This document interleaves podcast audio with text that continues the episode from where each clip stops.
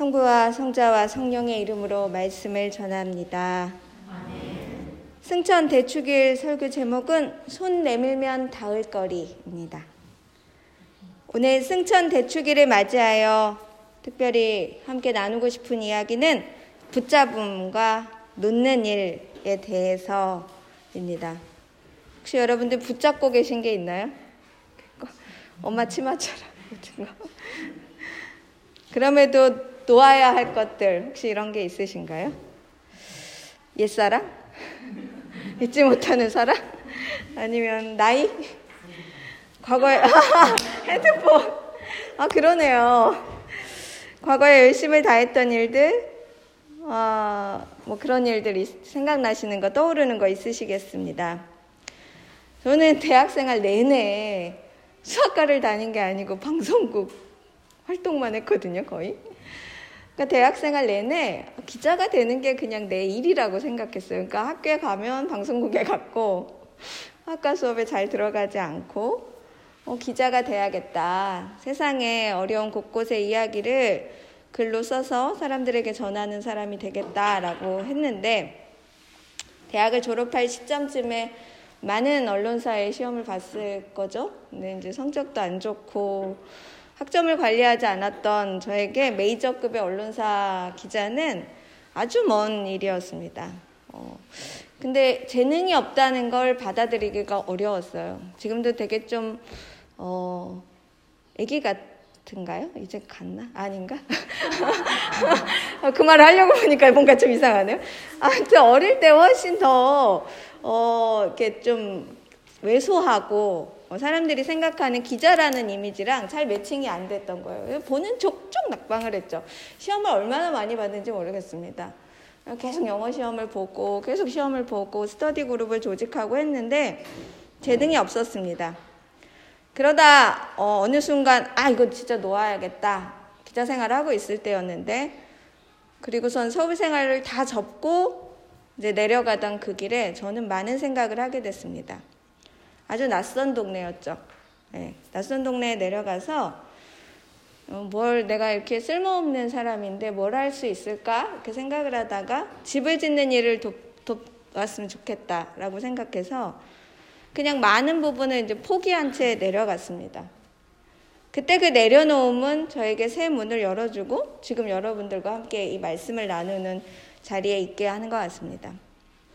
사람의 손은 무언가를 이렇게 잡, 잡을 수 있게 거기 잡는 일로 가능하도록 만들어졌습니다. 태어난 그 신생아들의 여러 가지 몇 가지 그 반사 기능이 있잖아요. 그 중에 하나가 움켜쥐기 기능이잖아요. 움켜쥐면 절대로 안 놓잖아. 이렇게 이거를 하나씩 이렇게 이렇게 해야 겨우 손이 빠져나오잖아요. 생존 욕구 중에 하나죠. 그래서 아기가 조금만 자라면 손을 빼주면 엄마 젖을 꼭 잡고 먹거나 아니면 젖병을 이렇게 잡고 먹는 걸 보게 됩니다. 그러면서 굉장히 안정감을 느끼죠. 그러나 동시에 모든 것을 잡을 수 없다는 거, 이게 사람의 본능이긴 하지만 모든 걸 다 잡을 수 없는 우리의 구조. 아무리 힘이 세도 모든 걸 다 가방을 다 들어갈 수는 없다는 걸 우리는 너무 잘 압니다. 내가 가진 것을 놓아야 다음 것을 잡을 수 있습니다. 성경에서도 그것을 잘 보여주고 계십니다. 그분은 가지고 있는 것을 놓게 하시는 일로 복음을 전파하셨습니다. 주님께서는 제자의 길에 들어선 사람들에게 제일 처음으로 하신 일은 네가 붙잡고 있는 걸 놔라는 일이었습니다. 나를 따라오너라. 사복음서에 다 나와 있죠. 모든 복음서에 다 나와 있는 이 계명 끝에 그들이 한 일은 가장 가깝게 여기던 그물, 그들이 매일 만지던 손질하던 그물을 놓고 배를 버리는 일이었습니다.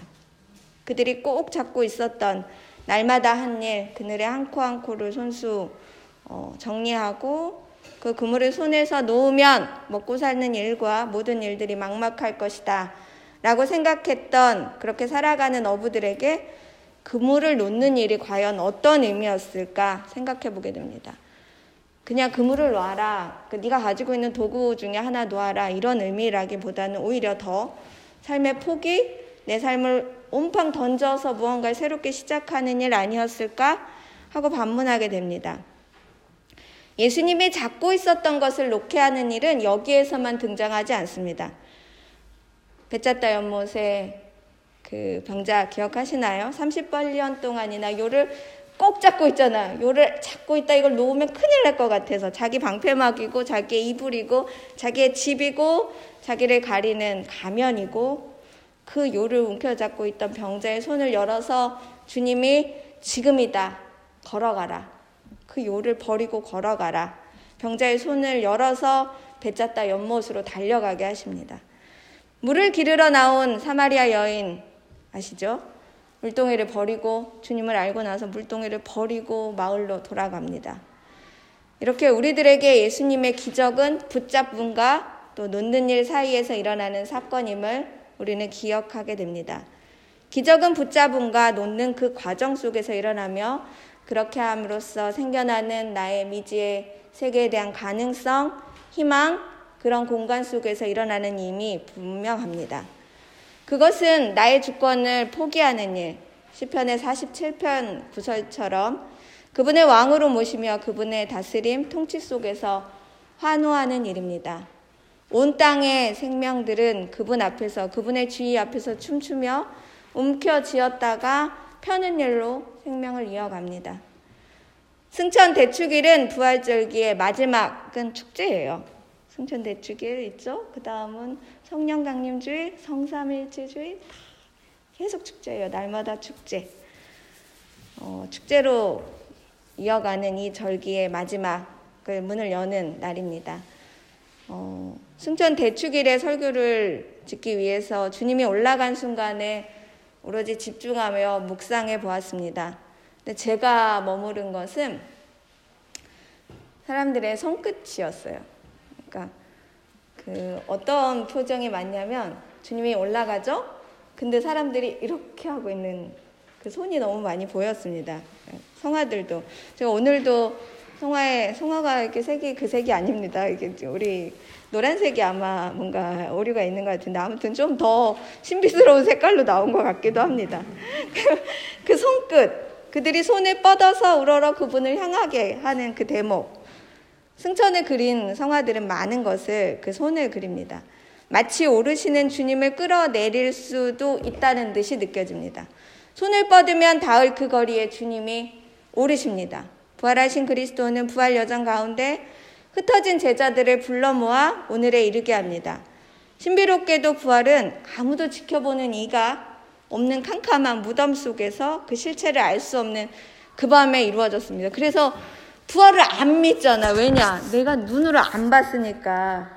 믿지 않잖아요. 그리고 부활, 주님인지 못 알아보잖아요. 그 밤에 이루어졌기 때문에 그렇습니다. 주님이 보이는 데서 부활했어 보여. 너무 선명하게 주님이 부활했다라고 다들 인정할 거예요. 우리는 오직 그분의 못자국과 비어있는 무덤만을 볼 뿐입니다. 그리고 벗겨진 수위만을 보고 주님의 부재를 알 뿐입니다. 주님이 우리에게 예고했던 그 일이 일어났구나. 그분을 알아보지 못하는 제자들과 여인들, 오로지 그분과 함께 했던 그분의 말씀을 듣고 부활하신 예수님을 알아보게 됩니다. 예수님을 알아봤던 건 예수님의 얼굴 때문도 아니었고 예수님의 무엇도 아니었습니다.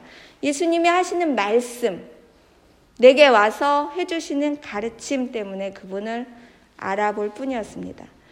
아, 스승님, 선생님처럼 말씀하시는 분이구나. 스승님이신가? 하고 내 마음에 눈이 말씀이 들어오고 나서야 내 눈이 뜨여서 그분을 알아보게 되는 대목이 부활 대목에서 많이 나옵니다. 그분을 기억하고 다시 알아보게 되는 것은 그분의 모습이 아니고 그분의 가르침이었습니다. 왜 주님은 부활의 모습은 보여주지 않으셨는데 승천은 이토록 많은 사랑하는 사람들 가운데서 이루셨을까? 흩어진 제자들과 동행하는 이들을 불러 한 자리에 있게 하시고 그 가운데 당신이 하늘로 오르는 것을 보게 합니다. 예수 그리스도의 능력을 아는 사람들, 예수 그리스도가 주는 평안을 기억하는 사람들, 그들이 주님이 하늘로 올라가는 걸 봅니다. 뭐라고 하고 싶었을까요? 주님 우리 곁에서 함께 살아 주십시오. 주님 우리들의 왕이 되어 주십시오. 순환하신 날 직접 어, 말했던 것을 이제는 말하지 못하고 그냥 손만 내밉니다. 주님 저기 주님 우리 곁에서 계속 우리를 가르치고 우리를 살려주십시오.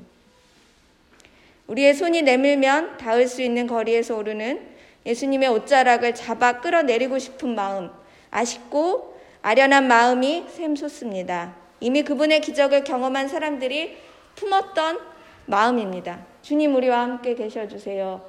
주님 나와 함께 내 어려움, 내 고통 가운데 계셔 주세요. 요한복음에서 오병이어의 기적을 체험한 군중들은 예수님을 잡으려고 했습니다. 그리고 군중의 왕으로 세우려고 했어요. 예수님을 잡아서 날마다 배고프지 않고 오병이어의 떡을 먹고 싶었던 것입니다. 그의 능력을 본 거죠. 그러나 그는 능력으로 그들 곁에 계시지 않으셨습니다. 그분은 붙잡지, 붙잡히지 않으시려고 모습을 감추셨고 모양을 감추시고 사라지셨습니다. 부활은 극적인 변모로 완성되어 갑니다. 승천, 하늘로 오르신 그분의 운명은 우리를 더 경외심으로 이끕니다. 그분은 어디로 사라지셨나요? 어디로 사라지셨죠? 저한테요. 이렇게 얘기하면 좋은데. 저한테요. 하늘이죠. 하늘로 사라지셨죠. 눈을 들게 하시고 하늘로 손을 뻗게 하는 순간 삶의 방향은 완성됩니다. 많은 곳에서 성공회에서는 아직 그렇게 많은 많이 그렇게 하지는 않지만 찬양할 때 우리가 손을 들잖아요. 그분의 임재를 그분의 어, 다시 오심을 기다리며 손을 뻗잖아요. 전 이게 하늘로 손을 향하는 것이다. 그분이 사라진 그 하늘로 내 삶을 돌이켜 내 삶을 완성해 주세요라는 고백이라고 손으로 드리는 고백이라고 생각합니다.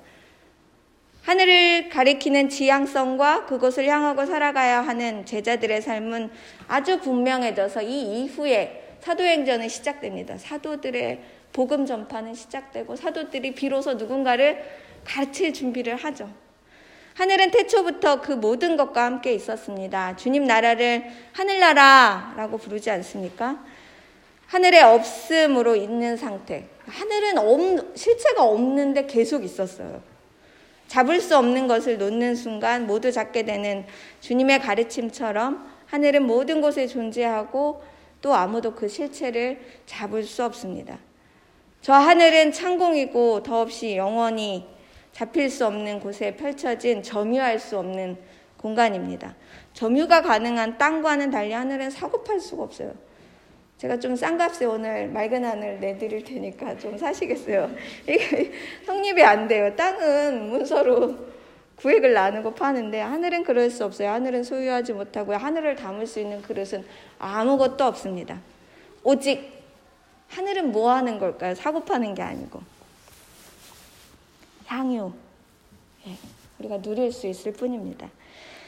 소중한 것은 소유하지 못하고 함께 누릴 수 있을 뿐입니다. 다만 지향이 있을 뿐이죠.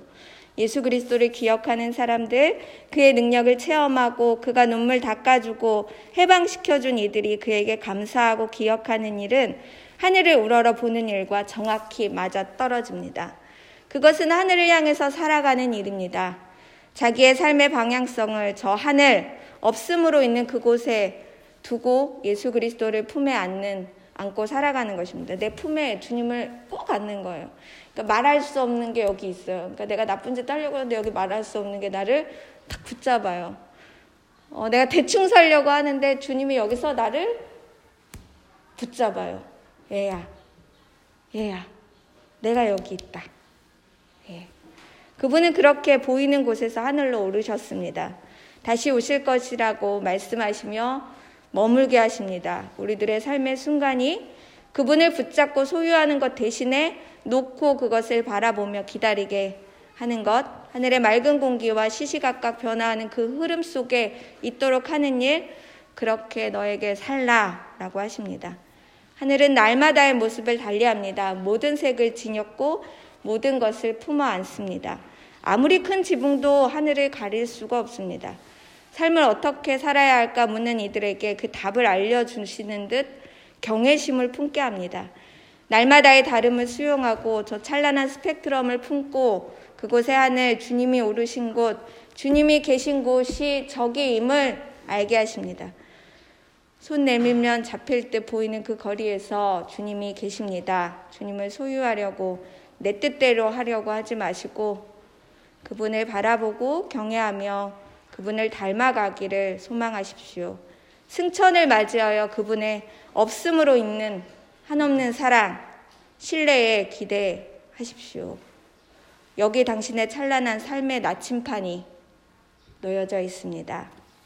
성부와 성자와 성령의 이름 말씀을 전합니다.